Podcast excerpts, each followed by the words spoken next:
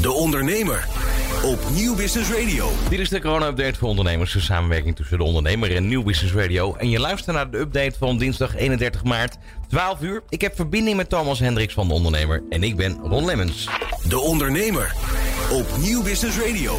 Thomas, goedemiddag.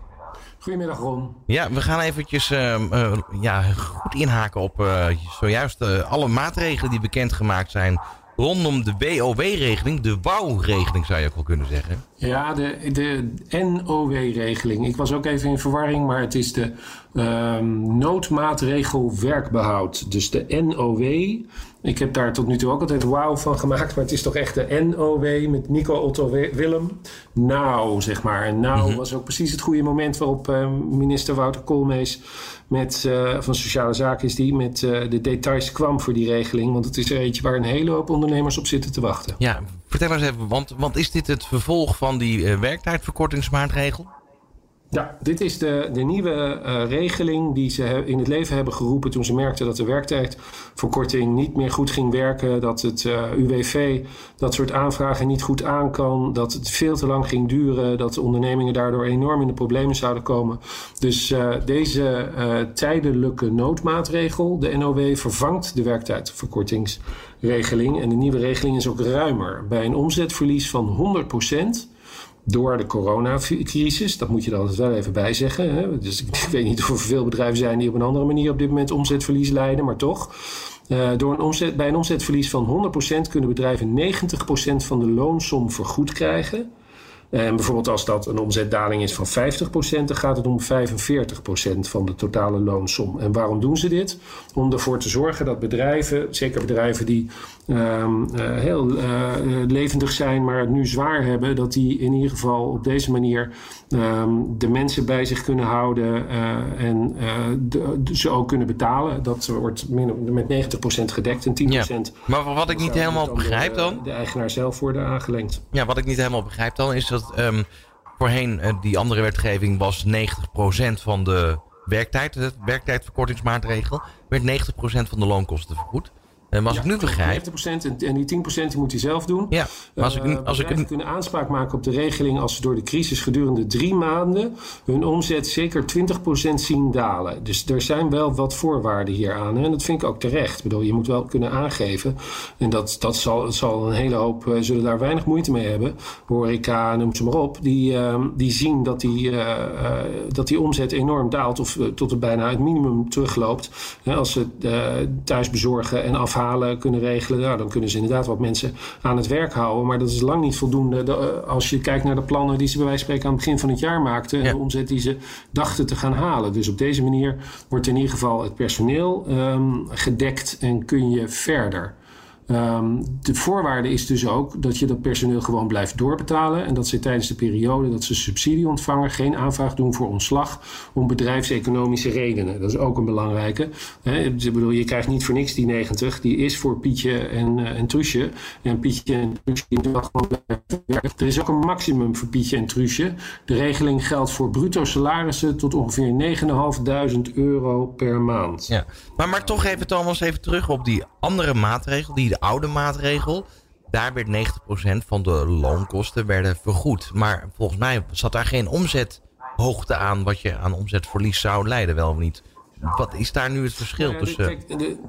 De, normale de werktijdverkorting, uh, daar waren er ongeveer 200 uh, aanvragen per jaar. En dat was dan een bedrijf dat, dat op zich uh, prima draaide. En opeens een tegenvaller had, door wat voor reden dan ook. Dat kan soms inderdaad een handelstekort zijn, een, een boot die zinkt. Of ik, ik bedenk maar even wat. Maar um, in, in die gevallen werd er dan werktijdverkorting aangevraagd. Omdat je op dat moment even niet kon leveren. Maar je wilde je mensen wel meteen weer klaar hebben staan. Op het moment dat ze, dat ze nodig waren. Ik weet nog dat we twee weken geleden of zo gebeld hebben met een bedrijf dat beveiliging levert op Schiphol. Die had voor 100 man ongeveer werktijdverkorting aangevraagd. Dat had ook al een code trouwens. Omdat opeens op Schiphol bijna geen vlucht meer binnenkwam. En al zijn beveiligers niks meer te doen hadden. Twee weken later hebben zijn beveiligers allemaal weer werk. En uh, werken ze nu in de zorg. En zorgen ze voor de beveiliging van, uh, van de, de, de wegen, de calamiteitsroutes die er bij ziekenhuizen nodig zijn en andere zorgplekken.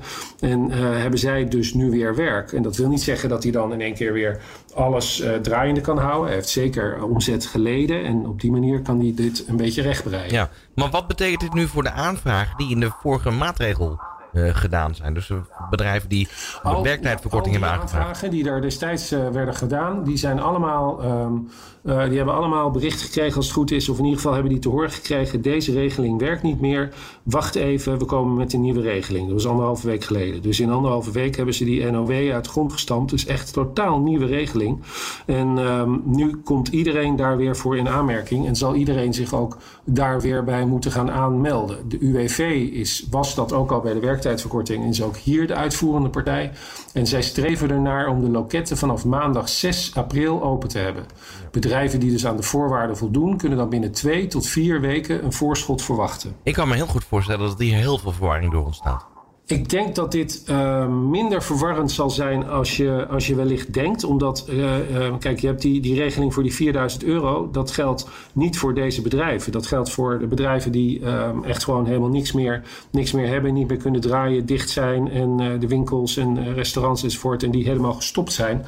Maar restaurants die hun personeel gewoon aanhouden en doorbetalen. Die kunnen van deze regeling gebruik maken. Maar dat gaat dus niet, ik bedoel de MKB-bedrijven, die hebben werktijdverkorting kunnen aanvragen. Die regeling is komen te vervallen. Dus dat betekent uiteindelijk dat, dat die regeling toch anders is. Um, of die echt werkelijk anders is. Um, kijk, het, het, is eigenlijk een regeling die ervoor zorgt dat um, mensen die. Kijk, als je 100, 100 omzet hebt en uh, 60 of 40 daarvan uh, gaat naar je personeel. En opeens heb je nog maar uh, 20 omzet of 30 omzet. En dan moet je nog steeds die 40 doorbetalen. Die 40 wordt op deze manier gedekt. Bij de werktijdverkorting was dat een uh, meer in de vorm van een, van een bijstand. En werd het, was het een aanvulling ook, die, die dan door het UWV werd gedaan. En dit is een regeling die weliswaar door het UWV wordt geregeld. Maar het is een van die potjes die de overheid beschikbaar heeft gesteld om uh, ondernemingen in leven te houden. En dus ook de kans te bieden om hun personeel um, te betalen. En ervoor te zorgen dat dat personeel dan ook weer boodschappen kan doen en een bijdrage gaan de economie leveren. Ja. Um, wanneer gaat deze maatregel gaat die per direct in? Is het dus per direct aanvraagbaar? De, de regeling is, uh, is vandaag bekendgemaakt en de UWV streeft ernaar dat de loketten vanaf maandag 7 april open gaan. Dus volgende week maandag um, uh, kun je je daar aanmelden. Ongetwijfeld zal dat ook weer voor drukte gaan zorgen. Misschien dat ze met die, uh, bij de RVO inmiddels wat geleerd hebben en wat, wat nieuwe technieken of services hebben toegepast die, die daar wel voor zorgen. Er is trouwens ook, en dat is ook bijzonder, uh, in het, als je kijkt naar de, uh, de, de, de, mensen die je in je personeelsbestand hebt, zoals nul uur en flexwerkers. Flexwerkers worden in deze regeling ook gecompenseerd. Dat was tot nu toe altijd een, een pijnpuntje en een lastige, omdat hè, dat de mensen die, uh, die dan wel dan niet asperges moeten steken, ik noem maar even wat, die, um, die zijn lastiger. die betaal je af en toe wel en dan weer af en toe niet. Maar ook het salaris van flexwerkers wordt gecompenseerd. Het kabinet en de werkgevers- en werknemersorganisaties roepen bedrijven op om flexwerkers zoveel mogelijk dus ook door te betalen. Want als de loonsom krimpt, omdat er minder mensen doorbetaald kunnen worden, daalt de tegemoetkoming mee. Dus dat is ook een dingetje. Uh, als je opeens um, uh, dus minder betaalt uh, aan salarissen dan je dat in eerste instantie deed, dan wil dat niet zeggen dat je zomaar in één keer ook weer die 90% gedekt krijgt. Ja, precies. Dus in ieder geval, dat is wel iets wat, wat bij die oude maatregel niet zo was. verder nog op, opvallendheden om, omtrent deze nou-regeling?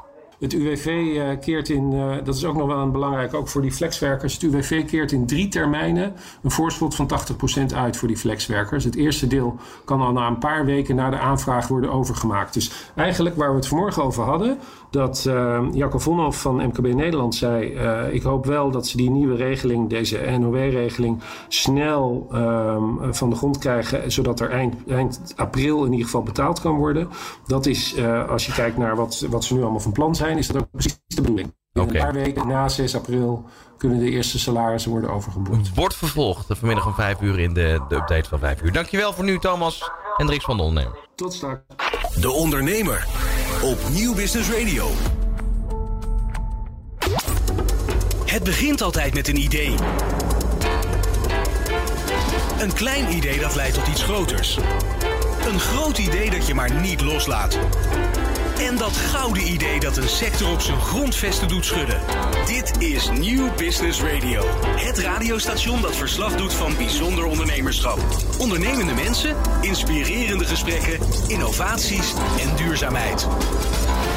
New Business Radio. Let's talk business.